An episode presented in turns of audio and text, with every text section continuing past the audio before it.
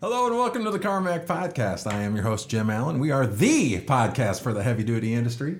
Today is episode number 13, right, Ezzy? That's right. That's right, number 13. Who's counting though, right? So today we're excited to have Mr. Mike Wagener from Karmak. He is our Vice President of Development.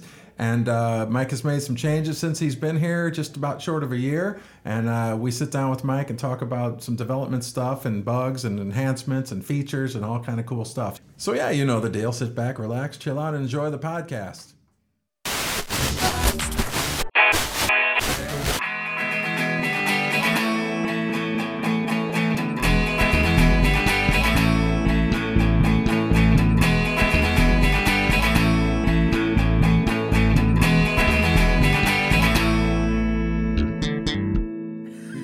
Podcast, Mike? I'm a little nervous, Jim, because Well- I have no idea what you're going to ask me. You know, that's the beauty of the podcast.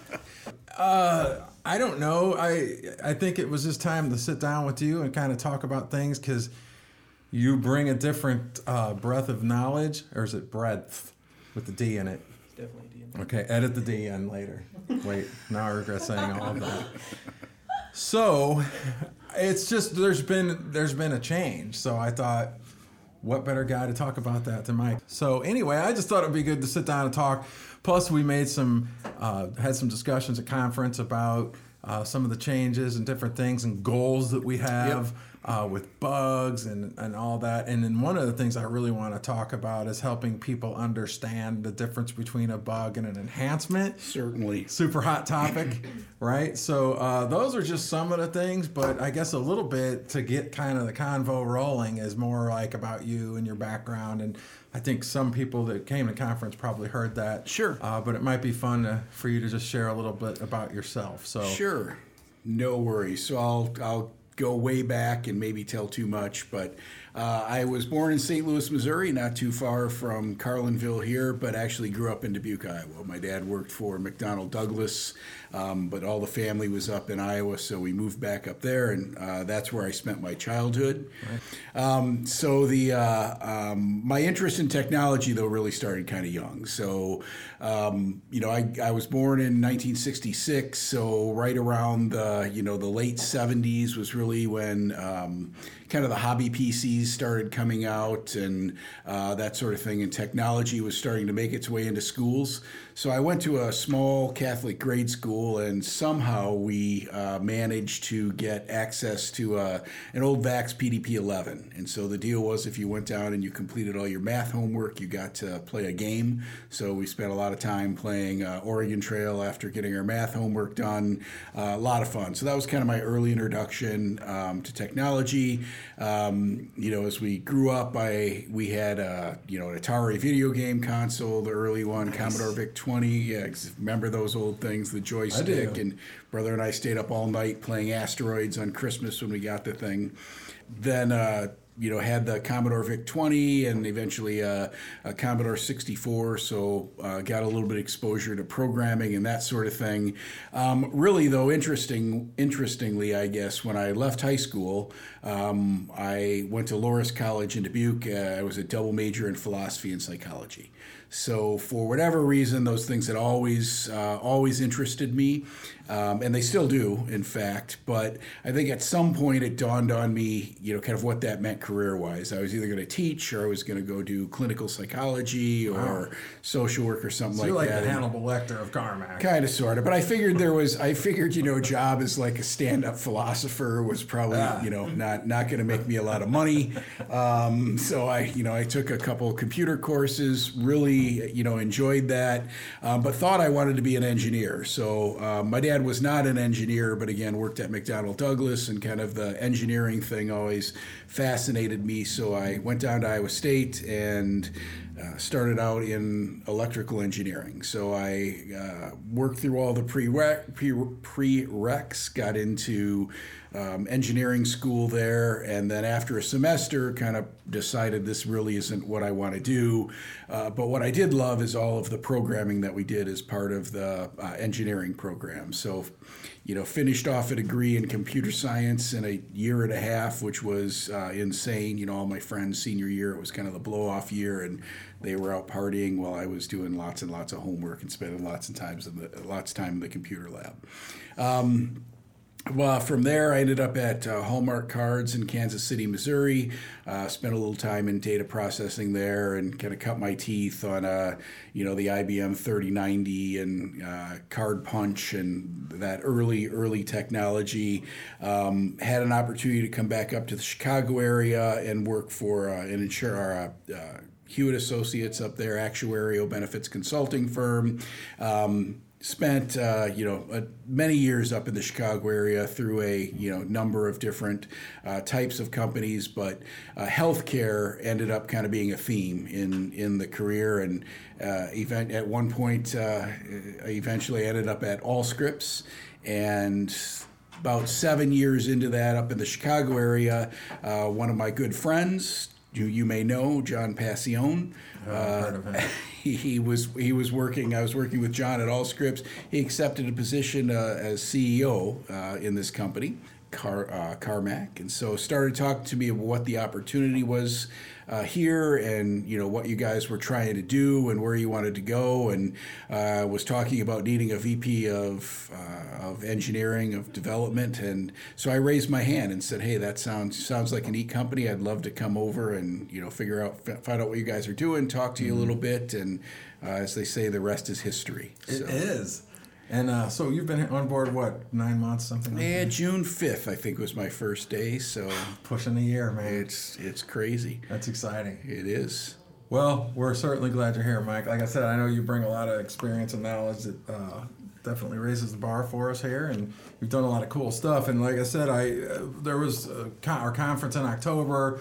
You got up and you kind of gave your your history and the different things that we're going to work on, and, and you know whether it's bugs, enhancements, and all these things with Fusion, and uh, so one of the hot topics right now is understanding what is the difference. So if a customer says it's not working for me, they automatically feel like that's a bug.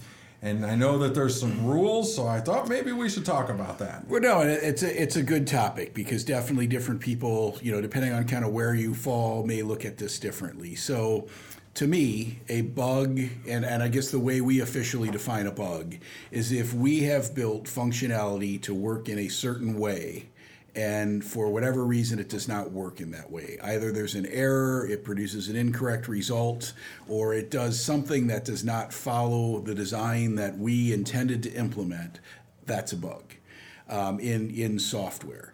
So if there is something that is missing from the software, that's a feature. And I think this is where some of the, the, confusion comes in because as a user, you may say, well, I really think that the software should do X, Y, or Z, and therefore, you know, I want to view that as a, as a bug. And I'm sure we've all experienced that in, you know, email programs or, you know, document processing programs or whatever we use. There's something that we, we think should be there or we think it should work differently than it does work. And so, you know, we're tempted to call that a bug. But really, um, you know, that's an enhancement or a modification to um, to functionality. Mm-hmm. So, kind of in you know in in the vernacular and the you know the way we talk about things, a bug again is something that we designed it to work like this and it doesn't. Either there's an error or it, it you know it doesn't follow the spec.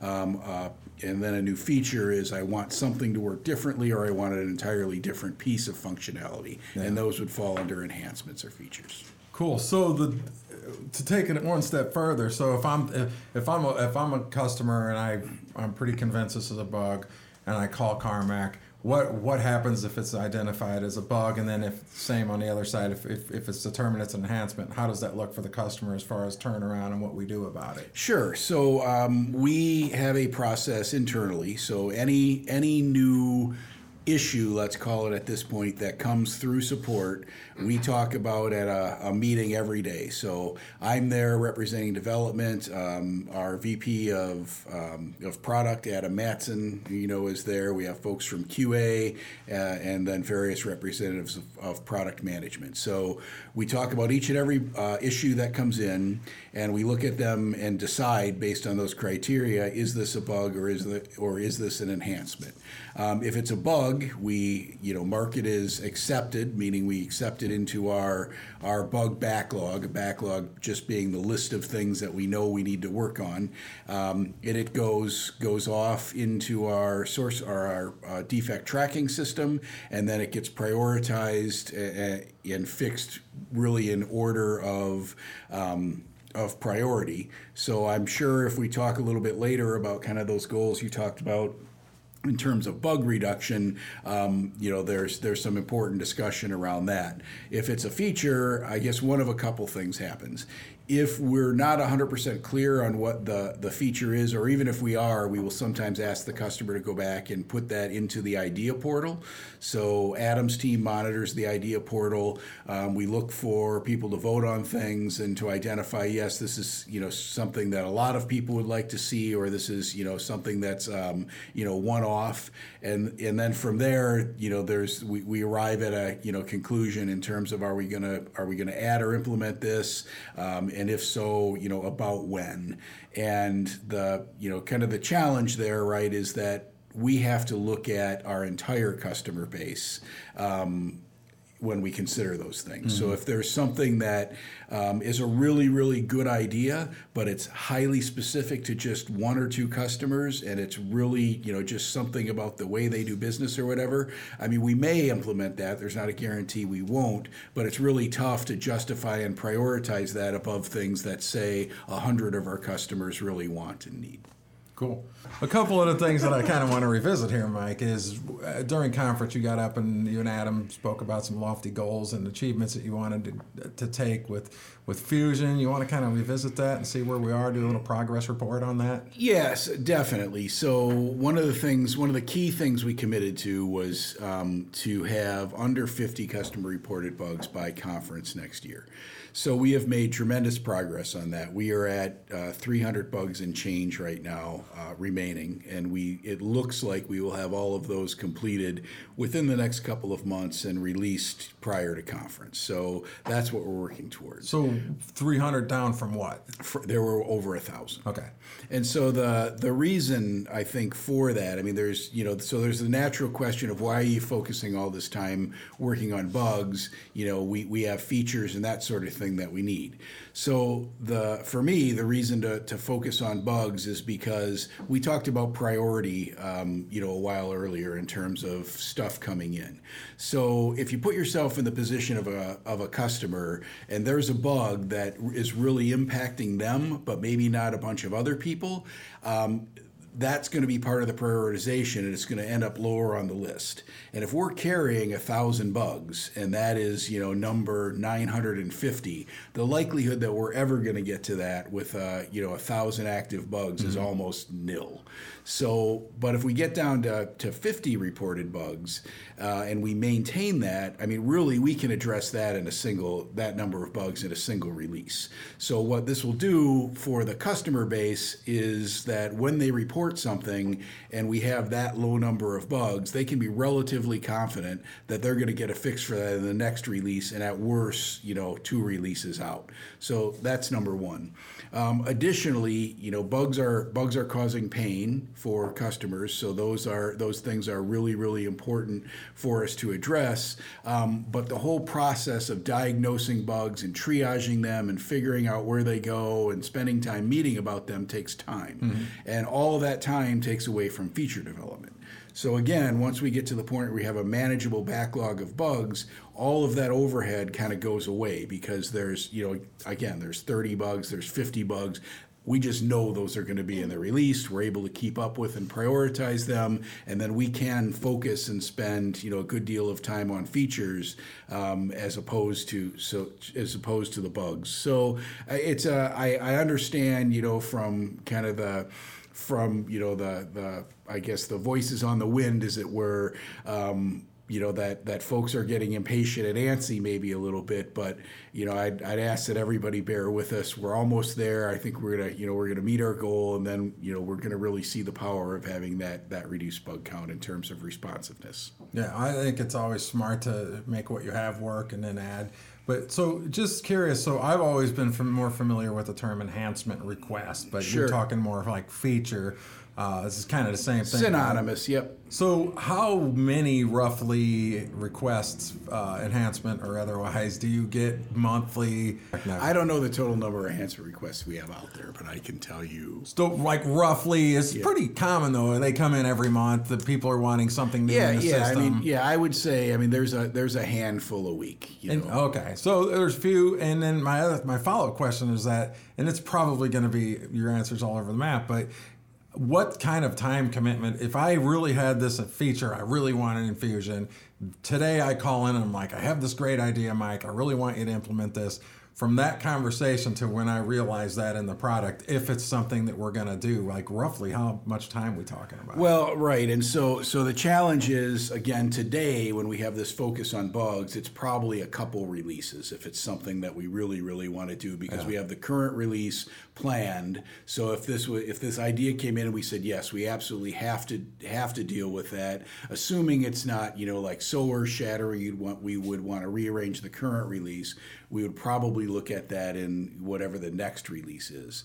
Again, if we have stacks of bugs, that may may move that out further. But I mean, the idea uh, or the goal is that when we get to the point where again we're not carrying that that number of bugs and a really good idea comes in that is prioritized you know hey this actually happens to be number five in the list of things we want to implement mm-hmm. that we could literally get to that right away So generally, though, at, at a high level, like the process. So somebody calls in, we're going to approve this, we're going to do it. It's got to go through like there's all these lines of code. It's got to be coded in, and all these dependencies, and then the testing and QA. So is that like I'm probably butchering the process, but at a high level, can you kind of explain? Sure. So, so right. I mean, I think uh, the the only thing you missed in in there is design, and that's probably one of the most important important things. Um, it's it's a lot of times really easy to look at a screen in a piece of software. Um, you know, it looks really easy to, or it's really easy to say, hey, there's just a button that's needed there, or there's a field that's needed there.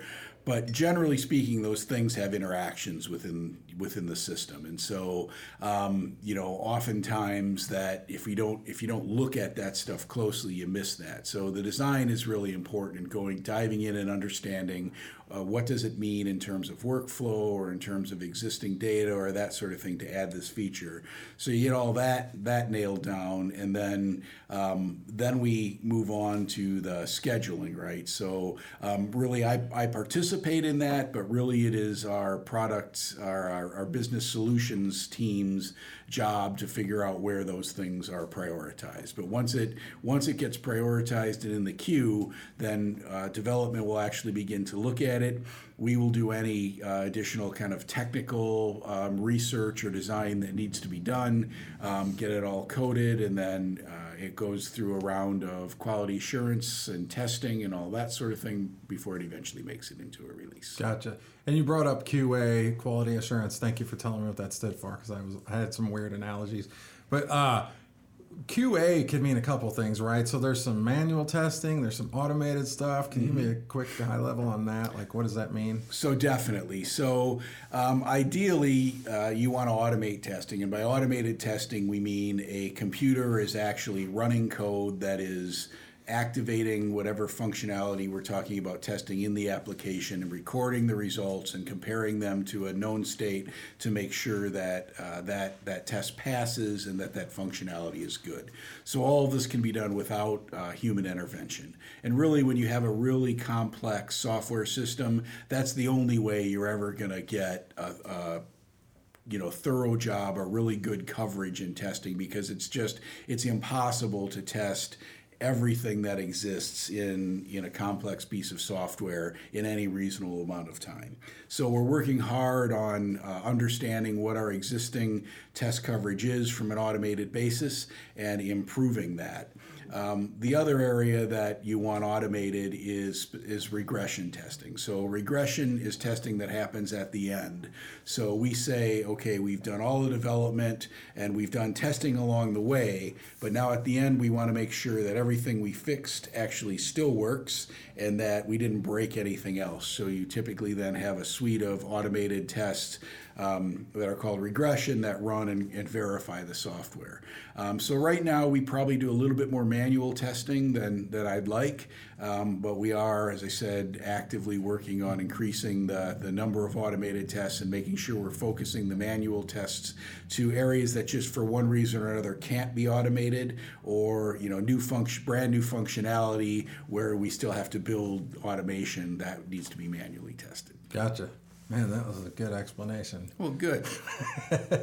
you know, I think a lot of people, myself included, uh, just assume that you just get up there and you hammer out a couple lines of code and you pop it in and we're good. But it, I guess the point of this is, is that it's a there's a big process that has to be followed. Or, yeah, I mean, there there for quality there definitely is, and I mean, you know, the the tendency can be, I just want to start coding, right? Yeah. And um, but you know over kind of history in the area in the world of software development we've learned that you know nine times out of ten that results in really bad things like lots of bugs or you don't think about something prior to you know you don't think about a certain instance or whatever. So yeah there is there is a whole lot that goes into it. Hmm. yeah it sounds like it. I'm glad that's not my job. Uh, so mike so if a customer is insistent that we try to get something fixed rather quickly and they need it before the next development cycle? Are there quality implications as a result of that? Uh, yeah, Jim, that's a that's a really insightful question. So, you know, the challenge in making those quick fixes is that we really don't have time to dive in and really understand what what the ramifications are, what other areas of the system a fix might uh, might touch. So, you know, doing that definitely increases the likelihood that we're going to cause other problems if we if we try to rush things. So, one of the things I really enjoy about Karmak is our responsiveness to customers. Um, and so I don't want this to come across as you know being less responsive, but I mean I do think as an organization we need to start explaining you know to customers um, that it's in their own best interest, really, unless it's something that is absolutely preventing them from working. Um, that it's in their own best interest to wait. Uh, it's give us time to you know fully investigate and fully understand what the fix is, and get it into a release so that it is tested and all of the surrounding functionality is testing tested, so we don't end up you know breaking breaking something worse than what the fix was. Right. Right, and reintroducing new bugs and things of that nature. So Correct. Not an easy game. Not an easy game. Well, I'm glad you're here keeping an eye on all of that stuff because, as we all know, that's not my strength. Uh, I do have one question. I'm developing a single button clicker. I was wondering if you'd be willing to QA that. I will definitely QA that because, as we all know, a single button clicker is something the world really needs. it, it is. It's truly uh, an amazing apparatus. So anyway, for those of you that were at conference, you saw Mike continually fumble with the clicker. Uh, so this is just revisiting that old thank, wound, thank ripping for, that scab thank, off. Thank you for guy. tearing open that old it was wound, Jim. One of the best things I've ever seen outside of my own performance. So, Mike, you've been here, you know, just under a year. Uh, what kind of changes have you made? Significant changes that might uh, affect our customers more directly as a result of your leadership?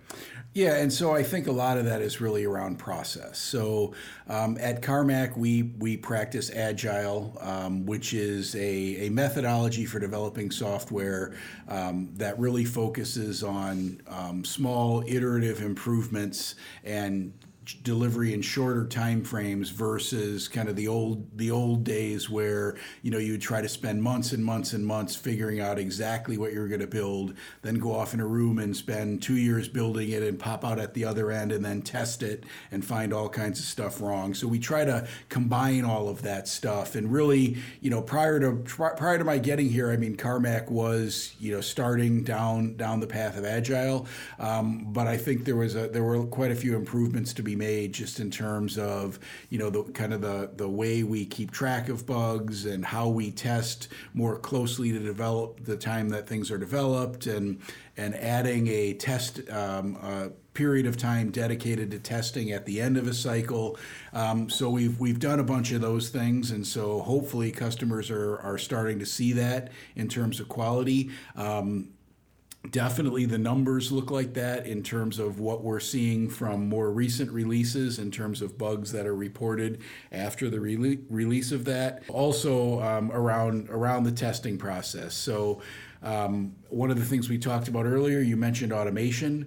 So we had a pretty robust automation suite in terms of numbers, um, but not a real good understanding of what actually was being tested. So uh, we actually fairly recently completed an analysis of that with some tools um, that are that are available.